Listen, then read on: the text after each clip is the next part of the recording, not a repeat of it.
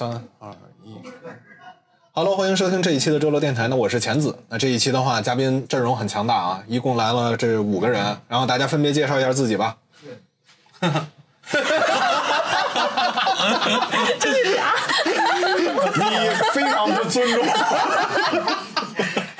这个呵呵的表情。对对对，呃，这个傻，这个傻乐，可以理解，可以理解。重来吧俩人刚撕完逼，，sorry，重来，sorry，重来吧，这可以 帮我我节目快去。打起来了。好，mute mute mute，重来，重来，三二一。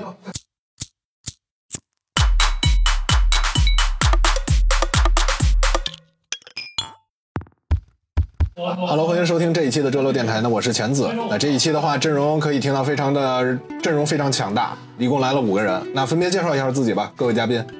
呃哈喽，大家好，我是粗圈电台的霹雳大白，嗯我是粗圈的户口本，嗯，我哎，我算哪边的呀？你算常驻出圈儿，我我是德乐，嗯，常委，那我也是常委之一，我是陶壳，对，陶壳，陶壳也有自己的频道啊，陶壳频道叫什么？给大家说一下。叫城市里的一百零一座孤岛。对对对，大家可以在喜马拉雅上搜索一下“粗圈”和“一百零一座孤岛”，然后也同样收听一下其他的两个电台，对也是质量非常好的电台嗯，那这一期的话，其实主题并不是我来选的，而是龙哥选出来的一个主题，就是说我们想闪光聊一聊，气儿还没消呢，这俩人。就是刚刚在录这电台前，我们俩先打了一架，嗯撕了会儿逼，啊最后决定还是我来开场。那这一期的话，其实想想来想去，我们还是打算聊一聊，就是因为每个人的话，在自我和别人的认知之间有一个很大的区隔和很大的不同。那我们觉得呢，可以针对于自己认识的自己，还有别人对自己的一个认识，到底有多大不同，然后做一个这么一个小的一个讨论，或者大家来分享一下自己到底有哪一些方面是不认同的，啊、大家可以畅所欲言聊一聊。嗯嗯进主题非常快啊，嗯嗯嗯，还没完呢。因 为 因为这个主题是龙哥选的，所以由龙哥开篇。大家不知道怎么回事啊？就是因为刚才刚录完一期的时候，钱子吐槽了一下，然后这个 这就开始了。就开始了，就这么小心眼儿。火药火药味儿就燃起来了。我跟你不一样的地方在于我心眼小，行吧，行吧。所以我们先来定义一下，到底怎么个不一样法？哎，其实这个就不用那么严格，咱又不搞科学研究，就是这跟科学没关系。你看看，不是单杠吗？来来来来来，就是，比如说，经常有人说你，就是觉得啊，你不一样的，比如说很多人都这么说你，说啊你怎么这样，就跟别人贴标签啊，但不是说不好的啊，当然有可能好，有可能不好。然后或者是你自己从来就觉得自己跟别人不一样，嗯，然后或者是自己觉得可能会跟别人不一样的一些癖好啊、爱好啊、行为习惯啊、嗯嗯嗯心得呀，都可以。嗯嗯嗯，我倒是从小就觉得自己跟别人不一样，说说，对，就是从小就发自内心的觉得自己是天才。嗯，嗯，我也这样。就是我们这期的后面都加一句是吧？我没说。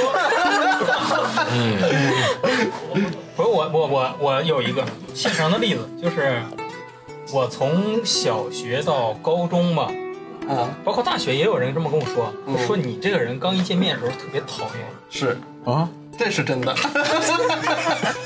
我想说的是我不你比是这样，于谦儿还烦。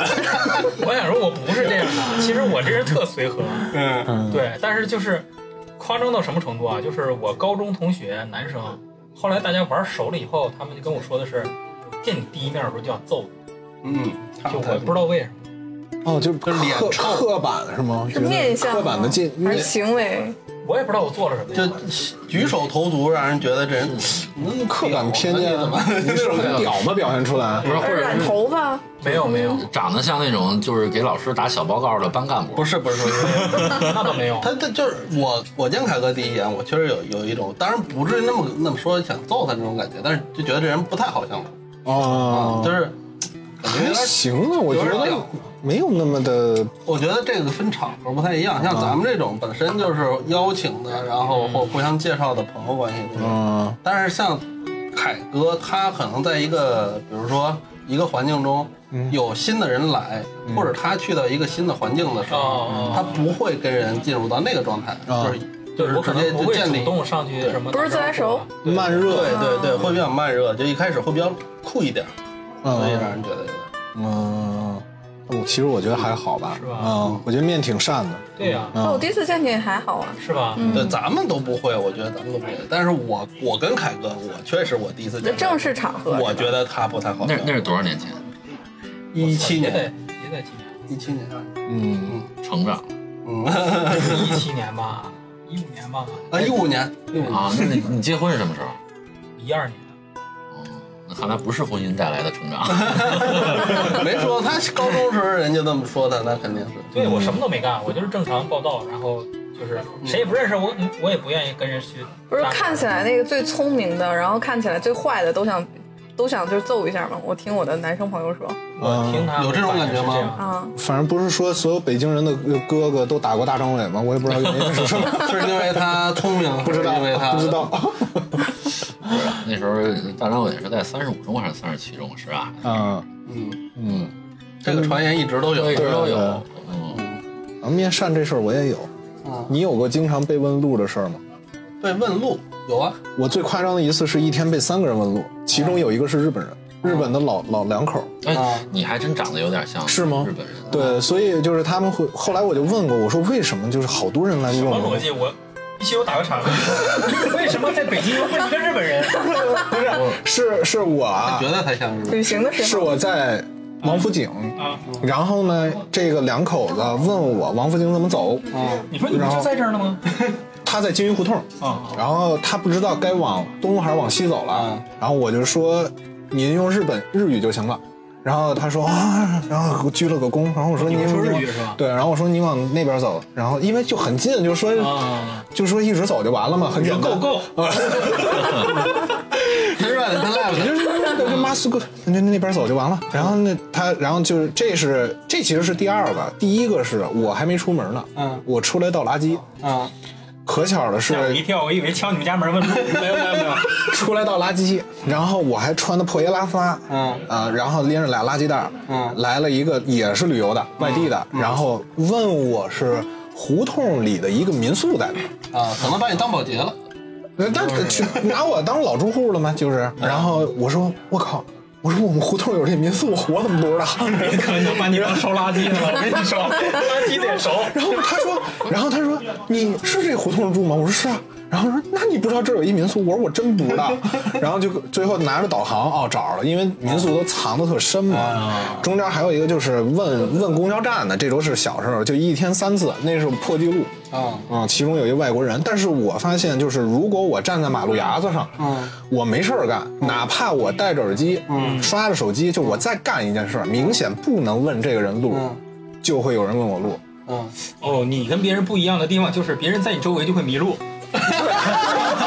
就明明我是明明我是这一堆人里头，我是最有事儿干的一个人，就不问旁边的人，非要问我。就是看你好像比较认路，还但最面善。最大的问题是，最大的问题是我也不知道路，就他们问的都是这个商店在哪儿，那个大厦在哪儿，其实我也不知道啊这是，集体潜意识，对吧。你要问我这个方向，比如说天安门往哪个方向，这我可以给你指可。能大家排着队呢，看那人问了，啊所以我也去他问。我我就后来我就问过，说这个不同嘛，然后我就问身边人，我说是什么原因就老问我，他们说你确实给人一种感觉是面善，嗯对对，然后但是我自己感觉我还好吧，我没有就是给人觉得自己挺凶恶的。我 我确我确实感觉我好像，因为我是面对生人的时候，我是不苟言笑的。嗯就龙哥跟我认识，我那会儿没有吧？嗯我是就没没有表情，嗯对吧？所以你的没表情跟他的没表情完全不一样。为啥呢？他没表情就凶？他不是没表情，他是有表情。我没有，我哪有表情啊？你的表情，你反正你让我看起来的那种感觉啊，我是有表情的。就是很不耐烦，哦就那种感觉，那种感觉。你呢是你你你就没表情，哎，你刚才一学，我都有点恨 真的真的真的。就耍牌那个对，表情，他就那样。我第一回见他的时候，就是我必须得描述一下当时那个情景。我从我从就是到你们聊，你们聊。到我们公到我们公司门口，然后花会儿了。刚刚聊完入职的事儿，然后就已经确定可以在这儿上班了嘛。然后我就寻思跟大家打个招呼什么，但是不是很正式，就在门口抽烟呢，我也跟人抽个烟聊聊天。台阶上站一人，台阶下面站一人，那台阶很很低啊，就是一个马路牙子，相当于是。嗯然后台阶下面站的是凯哥，凯哥手里面那个盘着串儿啊。啊，手里面盘着串儿，完了之后那个呃那手叼着烟，那手拿着烟啊，已经起范儿那手拿着烟，然后我是过来就是先环顾了一下啊，看谁比较好聊天儿，而是台阶上的也比较好聊天儿，先跟他聊了两句，然后凯哥在下边儿。就是我也跟他有那个 eye con contact，有那个眼神接触啊，但是凯哥是那样，如果我眼神过来，他就嗖，他眼神就去一边了，然后他就是抽抽抽抽两口，然后眼看看那边，啊看看那边，反正就不看我，你知道吧？就那种感觉，哦就是感觉 ignore，哦就给你忽忽略了，你这没有一个人站在那哦那里，明白就这种感觉。我能知道，像后来我知道他是什么呀？他不太善于跟生人接触，害羞吧？对，嗯他不太善于跟生人接触，但是第一时间给人的感觉就是这个人不好接触，这是。嗯其实是反馈的表现，微表情给人的这种感觉。你是什么呢？你真没表情，你是真没表情，就就这一块板儿，那脸就是，你知道吧？啊所以最起码能反映出这人不是坏人，才可以跟他跟他说话。可以跟他问个路。我就因为不看你，我就是坏人。不是，你是不好惹，你知道吧？可能可能不是那么刻板印象，刻我觉板印象得不好惹的人是一直看着你，不不不不，照眼儿这不一样，呀这不一样，就是因为明显你知道咱俩未来会是同事，但是你又忽视我，就证明你这个人不好相遇，明白吧？嗯是这个感觉。哦他不是那种在大街上哎盯着你看那种凶神恶煞，那个那个是另外一种感觉，你知道吧？对，所以反正就从这种细微的表情也能看出来。我觉得这属于是吃哈密瓜的时候吃错了，吃了恶魔果实。嗯，真是 DC 的英雄。嗯，所以其实我觉得最起码刚才那段里面 能反映出来一个现在我们可以公认的凯哥比较跟别人不一样的点，就是他太会吐槽了，你知道吗？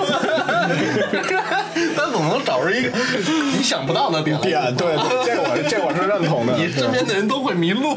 哎呦，嗯 真的，我那时候我都那一天我都有点奇怪，我就是那天第二天我问的同事，我说为什么？嗯，后来人家说面善。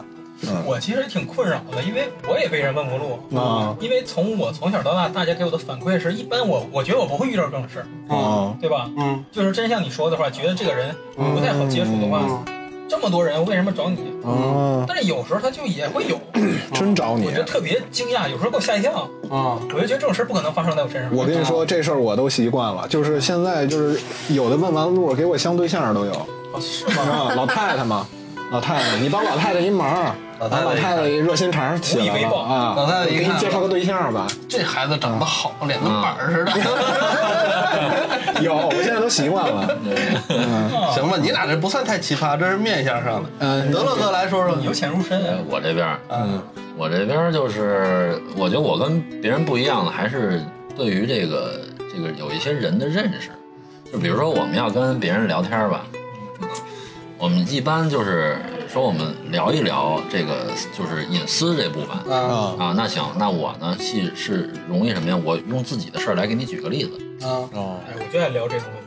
嗯对，然后举一个例子，举完这个例子之后呢，相当于是我拿我自己的实事出来，嗯甭管这件事儿是龌龊也好，或者是这个什么也好，但是你看我坦荡，对，就是我坦荡的跟你交了这个朋友，但是往往呢，对方听完这个故事，觉得这人人品有问题，然后他过来了，因为你你老拿自己说话了我对。你已经敞开胸怀了，然后你没有得到反馈。啊，对，然后呢，还有还有一类就是我跟他完了之后，正好他在低谷期，或者呢，他也是在这种这种这种情况你，干嘛在人低谷期老聊这种龌龊的事情？不是，就是就是说啊，就是说，比如说我我他他他让女朋友甩了啊，然后呢，我说你这不错啊啊，我这戴戴还戴过绿帽子呢，对吧？嗯然后呢，咱咱咱互相交流交流，那我就说说这事儿嗯啊。说完之后呢，他又觉得那个什么，但是呢，当我把所有的这些事儿说完之后，过些日子人家混好了，或者又混了一女朋友了，嗯哎，你会发现他联系你越来越少了。嗯然后我就突然想起了，对我突然突然想起一种那个什么，就是在这个这个这个这个皇帝登基之后会杀功臣，你知道吗？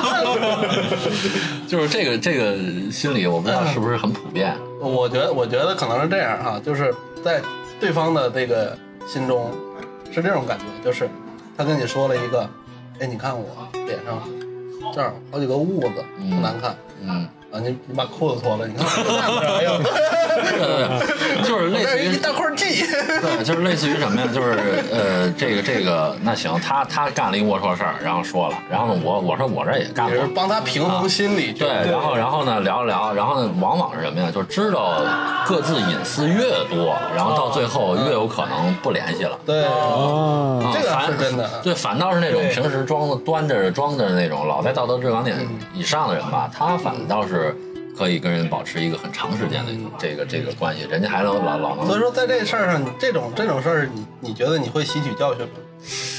有时候潜移默化的，因为喝高了嘛，嗯，喝大了有时候就聊不太了。好控制。对对对，而且而且那个那个，就是有一次，就是因为我知道这个哥们儿啊，这个这个私底下还是挺挺喜欢接触这个小姑娘的啊。然后呢，我就说我说那个吃饭来不来？然后呢，他说说哎呀不行，在在家里。然后然后就是不不出来。我说没事儿，有姑娘，挺挺水灵的啊。嗯哎，这微信吧，让他媳妇儿正好看见了。嗯然后呢，就是怒从心头起，拿着手机就用他的口吻在给我回，嗯哗哗哗就回了一堆。我明显感觉这不是他说的话哦啊、然后至此，由于他媳妇儿的原因，觉得这人道德败坏。啊，啊，哎，然后呢，这人现在很少跟我，就是每年就是偷着摸着出来吃个饭，基本上。嗯，啊，不是，是你觉得这个人道德败坏，还是不是不是，我知道他有很多事儿啊啊，然后这个事儿还是婚后出生发生的这个这个事儿。对，所以就是我觉得就是我说小小姑娘长得水灵嘛，但实际上她手里的小姑娘比我那水灵多啊。啊，他比你还过分。对，但是呢，就是就是由于我这儿实际上没，我这儿是我这只是说有有姑娘，就没说那个都没说别的呢。都没说别的呢。然后他媳妇儿这么大反应，啊，对，然后呢，我觉得很冤嘛。嗯就是你，你老公后边又有好大的瓜要要要，对，可可以去去那什么的，然后就因为这么一句话，你把我拉黑了，算怎么回事 都总是你带坏的。哎，对对对对对对对，好多都是你这样带坏的对，而且人愿意这样推卸责任。对，而且我我我们有一哥们儿也是，就是之前我靠各种什么换换女朋友，乱七八糟什么事儿都说，然后呢也不站高个制制高点，原来还还挺爱训人的，后来呢跟我聊交流深了之后，什么什么是是什么这种这种乱七八糟的事儿都说，后来直到他交了一个女朋友，然后那个女朋友我知道，就是他原来呢是跟一个已婚男人是有有那什么的，嗯但是呢我我想这俩人都在一块儿了，我们不说了。嗯不说了，不说了之后呢，这个，这个，这个，这哥们儿呢，就是他特别那时候，哎，我我媳妇儿如何如何如何，嗯，然后我说你媳妇儿，你媳妇儿就那么回事儿吧？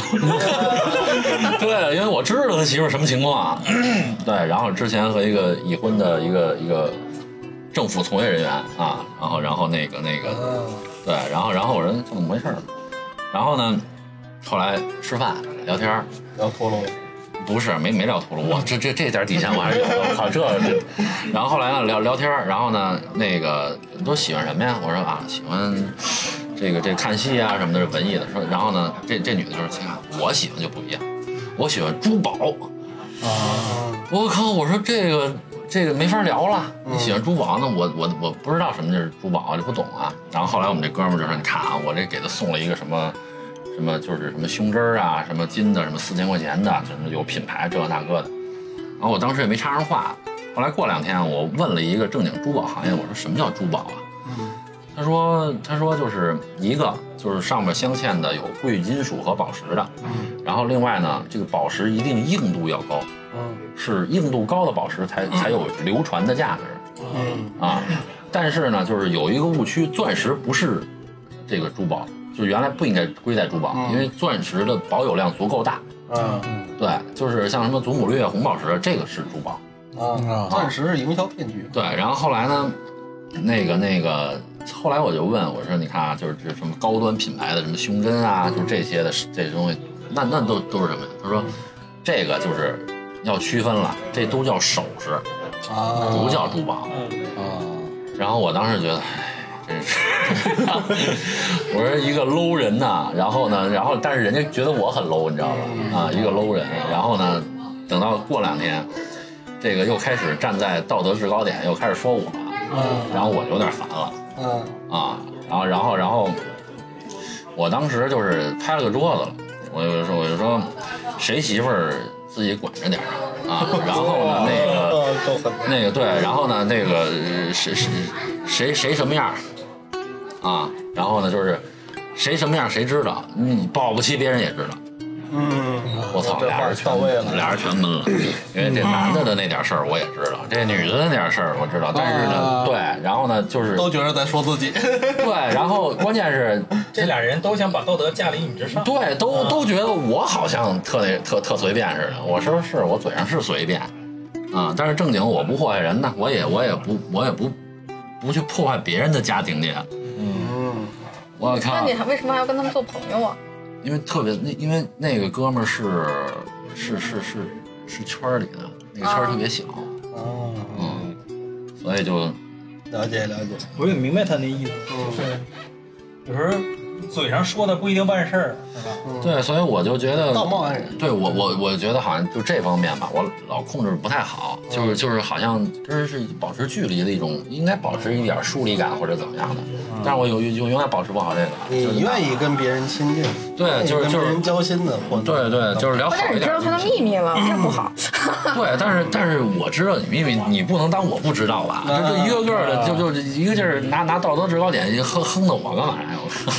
我 然后我就我觉得就这点我就跟别人特别不一样，所以我现在就是包括同事，我也不，我我现在原来跟同事也聊得深，现在我也跟同事聊得不深对，就是嗯，朋友就是朋友，嗯，啊，事就是同事。对，同事就是同事，嗯，然后呢，女朋友就是女朋友，就是这些全都分清楚，对对，分清楚。然后呢，就是不不要掺杂别的关系在里头。媳妇儿我觉得就是媳妇儿，对，这样的话，我觉得定定定定，所以就是你可以保证，你还可以保证跟这些人在处的久一些，还是要有私人的空间，嗯，处的久一些。关系的拿捏吧，这个是。对我我特别不会拿捏这一块儿。你说这个让我想到我的一个比较特殊的地方，就是我特别容易成为别人的倾诉对象，啊，就是哪怕不是特别熟的那种，哎，我向你倾诉过事儿吗？没有吧？你哪方面吧？我先关了吧。不记得了。听一下，就是我我知道一些人可能根本不会跟别人说的这些隐私，就是也许只有我或者是很少的一部分人知道的而且我跟他又不熟，又没那么熟的那种。嗯。好朋友之间都不说，好朋友之间互互相吐露一些小秘密很正常。嗯。就是有一个女孩，她在那时候谈恋爱，她男朋友来北京，呃，男朋友高一届就先工作了，嗯。她在给别人当家教，嗯。然后把跟家教那个小孩儿，他俩混在一块儿，把这个事儿跟我说，就是关键是这个事儿被她男朋友发现了。啊嗯被男朋友知道了，然后后来她就又特别那什么卑微的去求她男朋友，最后男朋友还谅解她，我没听出来有什么不妥，有啥不妥？我没听出来有什么不妥。什么叫？就是我我跟他不熟，关键是，啊就是就我非常突然的就被别人传达了这么一个秘密，你觉得很沉重？呃，也不是，我觉得这是出于就是，我如果要是跟一个跟我特别熟的人吧，见天接触的人吧，去吐露这些事儿没法说。对你还不如找一个跟自己没那么亲的。对这点我特特别理解，但是为什么我是那个人，这个我不理解，因为不只是他，其实还有别的人也是这样，所以我就觉得好奇怪，就是我是特别可靠嘛，看起来特别可信，能守口如瓶那种人嘛。我觉得更多是你可能跟他们都没有交集，跟你说完了以后可能比较但是他可以跟。别人说呀，不是，我是说，跟你说完了以后，你和他的其他朋友是没有交集的有啊，啊？有吗？我们同学啊，但是但是这事儿挺难去分析的。就是我原来大学有一个人也是，他成为基本上很，他掌握了很多人的心事儿。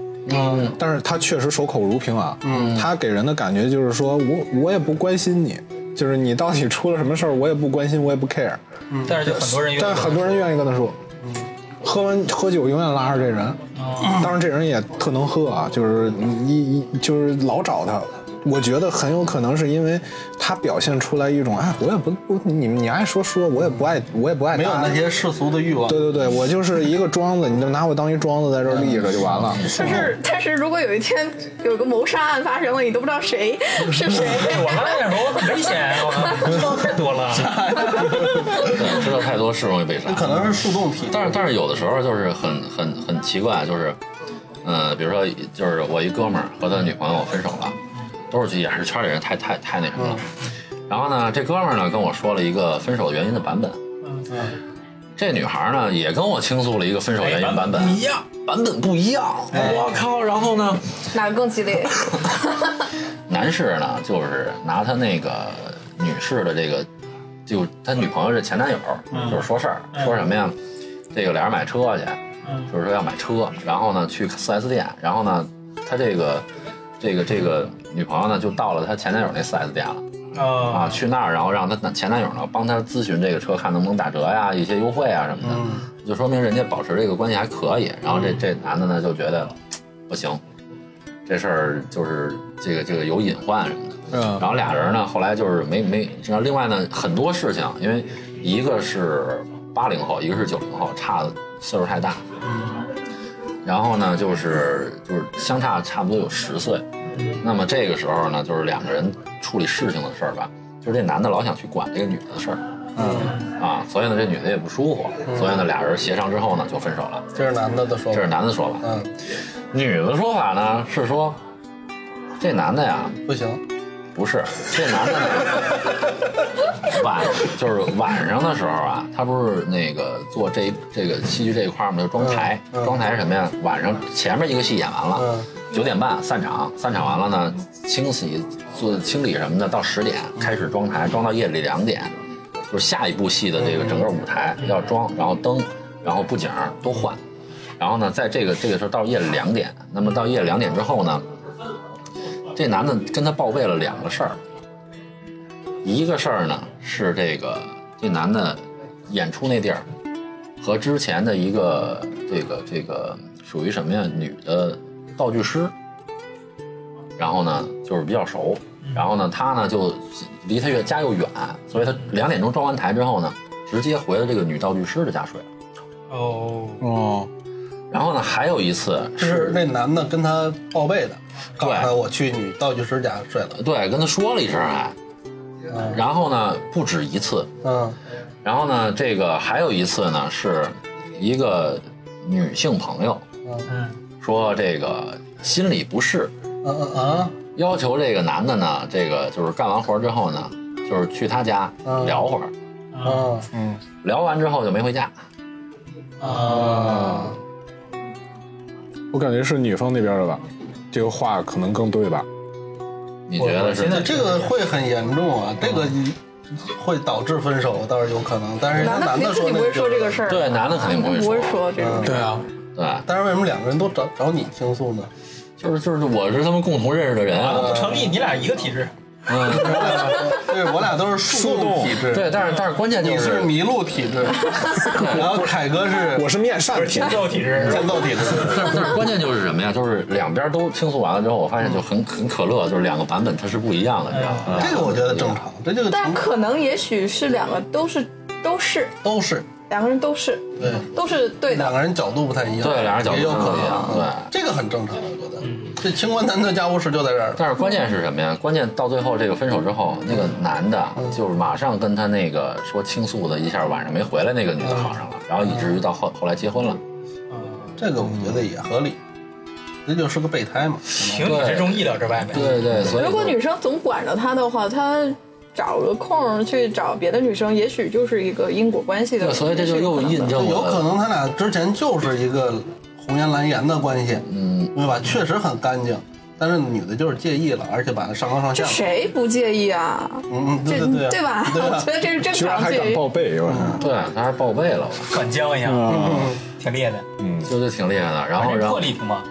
对，然后后来呢，那个那个这个直到分手之后，然后这男的可能缓过来了，但是他没跟我说过。嗯，但是发生了一件事儿，就是这个男的呢，那个就是好像是又要去找那个前女友，不是道具师。道具师，然后呢，开到高速的时候，突然就是从高速上就就是从那个环线开到环线三环吧，从环线就下来了，然后跟我聊天说：“哎呀，那个那个，我突然就是想去找这个道具师的时候，然后呢，我就觉得好像因为我路过了一下前女友的家，嗯。我想看看她家她在不在。嗯我说你这个联想可那什么，因为当时我就跟那个女方的那个说法就对上了，你知道吗？就是因为这个道具师的事儿，就就占占了很大事儿。嗯后来我说那个你自己考虑这事儿吧。他说，但是现在我已经下了三环了。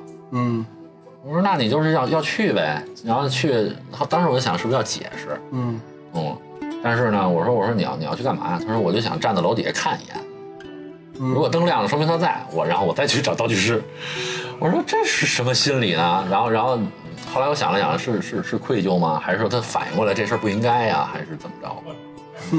反正对，反反正就是就是我这个这个这个呃这个事儿有好多，然后另外还有替别人背锅，啊，是别人老甩给你锅还是什么的？因为我因为我对，因为我很窝紧啊，啊，就是我我至少是就是他如果让我背锅的话，我不会承担什么压力。然后他呢，正好有个人可以甩，我说那那你就那好像你和他好像还不一样，你是不挡枪的是吧？你也不背锅，因为所有人都知道我道德败坏嘛，就是就是所有人都知道我这个这个这个这个这个什么，然你后只是听，对对，然吧？后甩给我的话，就是就是甩给我的话，这个事儿特别顺理成章。嗯啊、然后后来我说我说那什么事儿啊？他说那个他就是跟跟女朋友吵架了，嗯吵架之后呢，他就去就是给给前女友打了个电话，嗯哎，前女友还找他来了，嗯然后俩人吃了个饭，但是俩人依旧没有和好，但是这俩人这个恢复这个恢复了这个相当于他和他联系对，嗯他他和他这个这个这个前女友吧，并没有复合。嗯然后呢，那个后来呢，过了大概一个月，他又跟他的那个女朋友吵架，又缓和了。后来俩人呢又那个结婚了，然后结婚前大概是喝了还是怎么着了，把这事儿秃噜出来了。啊，嗯然后呢，就是打电话说，对，打电话跟我说说，嗯，那个麻烦你啊，你肯定有喜庆的一天，就是我说你组我靠你组的局，哇我组的局，哇，后来我琢磨半天，我说合适吗？这事这事怎么着啊？后来他说，他也不影响你，是不是？嗯啊，对，就是你你平时跟我们聊天又太随便啊。然后后来我说，那也是不太合理，是我说你说都说了，再加上这俩人都结婚了，我我突然蹦出来说，他妈不是我组的局，是他，没必要吧这事儿。后来我说得我组的局，哎，后来他妈就不提给我洗白这事儿了，你知道吗？然后媳妇一直恨我，估计你很难洗白。啊，对，就是像你这种一 一旦，比如他媳妇对你形成刻板印象的话，就算这事儿给你洗白了，他就说那这人肯定还有别的事儿，对对对对对。别老跟他玩儿。对对对，离他远点儿。对我现在基本上这个就是深交的哥们儿的媳妇儿的公敌，然后呢，所有的人就是来来这一桌啊，我说哎呦今儿来挺齐啊，你什么理由啊？啊，我我我给我妈看病啊，你什么理由啊？啊，我给我爸那个拿药啊，就这不是说来见你的，对，都全所有人都不说来见我，哎，我这人活得有点悲哀啊，不见你对，就突然就变成地下地下，就从地上，就跟他说那个过年似的，一定要串串供是吧？对，从地上我就变成地下的朋友了。关键还是那种特别交心，所有的事儿大家伙儿都知道，心知肚明。嗯那可能就是你适合，嗯对，就我特别适合这种，对总得有这么个角色。对，总得 就是特别适合干这种道德败坏的事儿。嗯，一般你们俩不一样，你看，呃，不一样，不一样。我这只是树洞，他那不光是树洞，他是过架子。对，哎呦，所以所以我觉得我我活的是跟别人不太一样，但是我具体不一样在哪儿，我也纳闷儿对我也说不出来 我。觉得你就脾气好，这事儿让我背一次，得是脾气好的问题，是脾气好，嗯，就是真的，要是这事儿让我背一次，你这朋友不用做了啊。我都不会背的，我就说什么玩意儿，自己解决去。就我也估计，但是有有的事情可能，比如说人家要结婚了这事儿，我可能我对可能他背一下啊。他要结婚了呀啊嗯啊那也是挺大一责任的。是啊，我组的局呗。桃壳呢？说说桃壳的。我其实我也不知道该怎么总结我的，你们来总结一下，就是 我反差特别大，我的我的工作状态和我的生活状态的反差是极大的，就是基本上我的朋友也是，就是是两极分化的状态。你们算是我生活中的朋友，嗯而且咱们没有那么那么熟哈、那我们但是会喜欢工作中的你吗？不会，就是就用我朋友的话说，我在工作中是百分之百的工作状态，嗯。然后我说话会非常横，就是那种极度横、极度自信、极度自负的状态，嗯。所以就基本上是命令语气、祈使句，嗯，哎，但是你会跟你的这个合作方和上司也是这种语气吗？对，这就是我的范儿，这就是我的范儿。所以为什么差别比较大？就是我在生活中就比较二，嗯就是我基本上什么都无所谓，随便随便什么都行啊。我而且没有什么特别挑的。我在生活中，哎、在工作中可能我每个细节都会抠。我说你你没做好，那不好意思，你要做好你才能走。哎，你会骂人吗？我不会骂人，但是我基本上所有的下属还有上级会跟我给了一个同样的评价。嗯，那个评价的话，到现在我还一直都没有回过味儿来。那句话就是我永远在说正确的、让人讨厌的话。啊，就给人的感觉是不会好好说话吗？是这感觉？不是，就是比较直接，不委婉。啊，不委婉啊。哎，我有个有趣的提议，不知道大家想不想？啥？你以那种心态来对我们 说一句话怎么样？说比如说，就是比如说这个电台是我们的业务啊，啊，然后你来说说王你这，感觉像厅级干部。为什么说我呀是前子的这期？都说都说都说，你你谁不乐意被说可以举手。不乐意去说，就是我我我工作中是一个比较要不你说我吧？这说节目吧。得有事儿，得有事儿。对对对，得有事儿。啊，就我在工作中会要求极细，就你，你像我，其实在，在我们昨天约时间地点的时候，我会催两次。你是细节控，啊，对，我说时间地点快说，因为我要安排我的事情啊，就是这种，或者是从是聊天感觉来看，我就觉得他可能是细节控了已经。嗯啊，就然后还有就是。我会喜欢有条不紊、有顺序，就是其实咱们这，因为你们是我生活中的朋友，所以我不会去揪你们聊什么。要是工作中的话，我会发脾气，我直接就甩场就走了。你们想都没想好来我找我干嘛，浪费我时间。其实这点来说是一样的，我跟陶壳，我觉得啊，以我来说，因为我在平常工作的时候，我也是就是没有表情，没有表情，但我也很少，你就是擅长这个，对，特别擅长。我觉得是你上班的时候你太重视，就太重视，比如说完美主义，或者说我工作要做得好等等这些东西，对自己严要求，你是对自己的一种工作上的一种绑架，或对自己结果上的一种绑架。然后你必须要交出一份满意自己认为才还满意的东西，你觉得老板才能满意。那这样就会导致什么呢？导致你在事业上或者在职场上，你是一个。公私分明很开的，公私分得很开的。然后还有就是你会给自己的压力极大，嗯，然后这就导致什么呢？你在工作一共是八个小时，那你剩下的时间，嗯，不算睡觉，你可能也就这五四五个小时，啊，睡多久了？对，对对，看吧，看情况吧，对吧？也就是说，这短短的几个小时，你要去抒发，或者说去疏解你在工作当中压抑的自己，嗯。啊，这就就会导致你的生活当中和你工作当中是两种人格，嗯，啊，但是这个我自己觉得我是可以随时切换的，我是随时切换。这个就是你比我强的点。我不是说吹啊，我是哪儿我是哪儿做的不好，我也可以就是两个人格切，但是我一般是在工作当中，我是属于不拒绝的人。嗯。就是或者说我不会说拒绝，嗯。然后一般什么东西你给我啊做吧做吧，然后又又完美主义嘛，对吧？呃，这东西不做到八十分，不做到九十分，不做到一百分不交。啊，今儿就跟这活干了，干完了之后回家，啊自己那儿。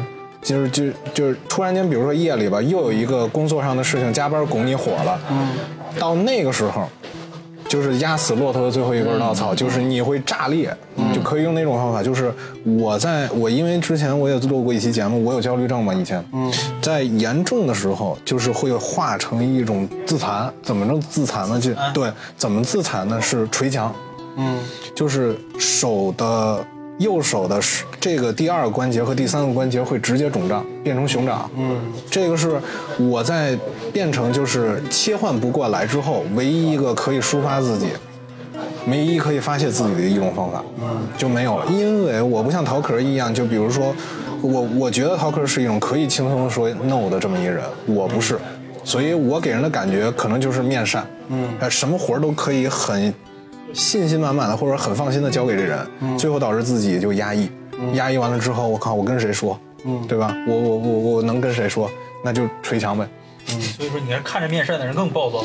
对，其实是这样的，就是说，面其实往往就是面无表情和平时就是比较乐观的一些人，给人表现比较乐观人或不去拒绝的人，他其实内心的压力会更大。这也就是为什么一些，比如说一些什么娱乐的呀，那些主持人，他有抑郁症。嗯，就很多很多，包括一些做那个广播电台的，有一个有一个那个主持人，他是主持那种特别轻松的节目的，嗯，然后他说他有重度抑郁症，就你无法相信的，其实我现在反而越来越理解嗯。这种状态，就是因为你的怎么说呢？就是说娱乐的那一面，或者是放松那一面，嗯其实是带着压力去做的。对其实是有 KPI 要求，或者有这个 polish 的程度的要求的。对对对对对比如说像喜剧演员，嗯其实也是这样，因为他们也有很多的生活中不愿意说话，或者是呃有抑郁症的这种情况。嗯他的唯一的快乐被剥夺了，所以他在生活中反而是心理状态不是很好的。嗯但是这种像我这种这种性格会被很多人利用或者是不理解，直接就掰了朋友关系。我给你举例，就前一段时间认识了一个小公司老板，嗯然后在我认识他的时候，我认识他的时候是当朋友认识的。我说了，当朋友的时候我可以无所谓，嗯，他在喝酒谈天说地，说各种八卦没关系，来吧。就聊着聊着就会聊，就是之前做过的事儿啊，就闲聊嘛。就是你认识谁呀、我认识谁呀、就会聊。他突然间跟我说：“你介绍你说的那个谁谁谁给我行不行？”嗯然后我就说啊，看吧，嗯因为我不知道这个是什么关系，我说看吧。